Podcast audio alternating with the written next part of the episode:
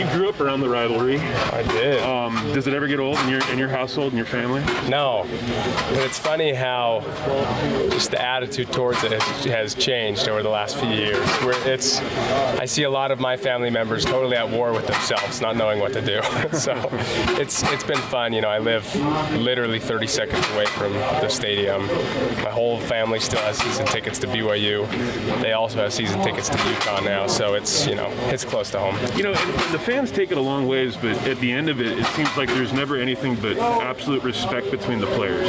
Yeah, I think it's more the fans that kind of get into it. The players, like, there's there's nothing but respect, and I think that that's when it gets easier to appreciate the rivalry in a different way.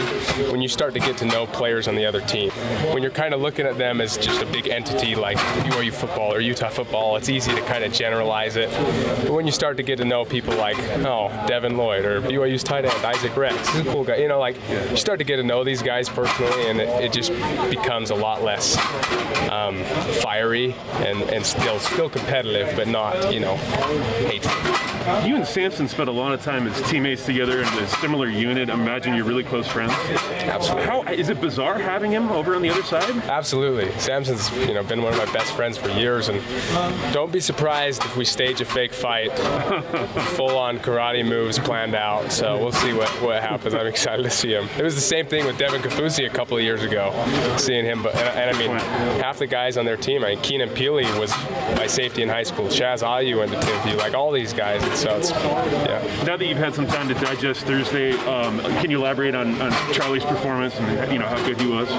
Charlie did everything that you needed to do. I, he did it with, you know, we had three drops, we had a couple blown assignments on the offensive line, and there wasn't a single play where you were, you know, frustrated with Charlie. It really was an amazing performance and just a simple performance. You know, it's not like he did anything spectacular out of the ordinary. It's just he handled his business and was clean.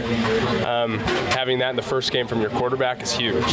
You expect a lot of random mistakes in the first game, which we had, but from our quarterback we didn't, which is really cool. So for a guy who has as much experience as he does, does he need to learn about the rivalry? Does he ask questions about it, or is it just another game? Oh yeah, he needs to learn. Okay. We're sitting we're sitting him down, talking to him about it.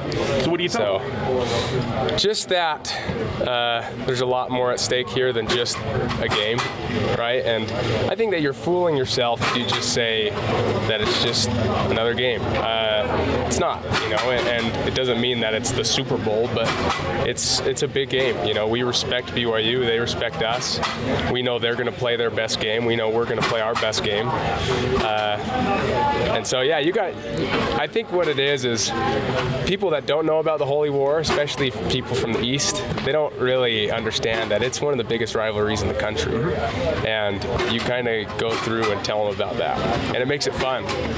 What changes around the facility, around the the, the staff, uh, in, in their communication with you guys? Is it is it business as usual, or is that, like you said, kind of fool's gold to, to keep telling yourself something? Yeah. Uh, I think that in a lot of language, it's business as usual. You know, uh, Coach Whitt is always um, very stern and, and competitive throughout the week and respectful of our opponents. So, in language and vocabulary, it's very similar, but in vibe and feel, it, it is a lot heightened sense of, you know, urgency. I guess you'd say. How do you acknowledge the streak without letting it overshadow the importance of just getting the game done? I think you acknowledge the streak by looking back and seeing why we had the streak.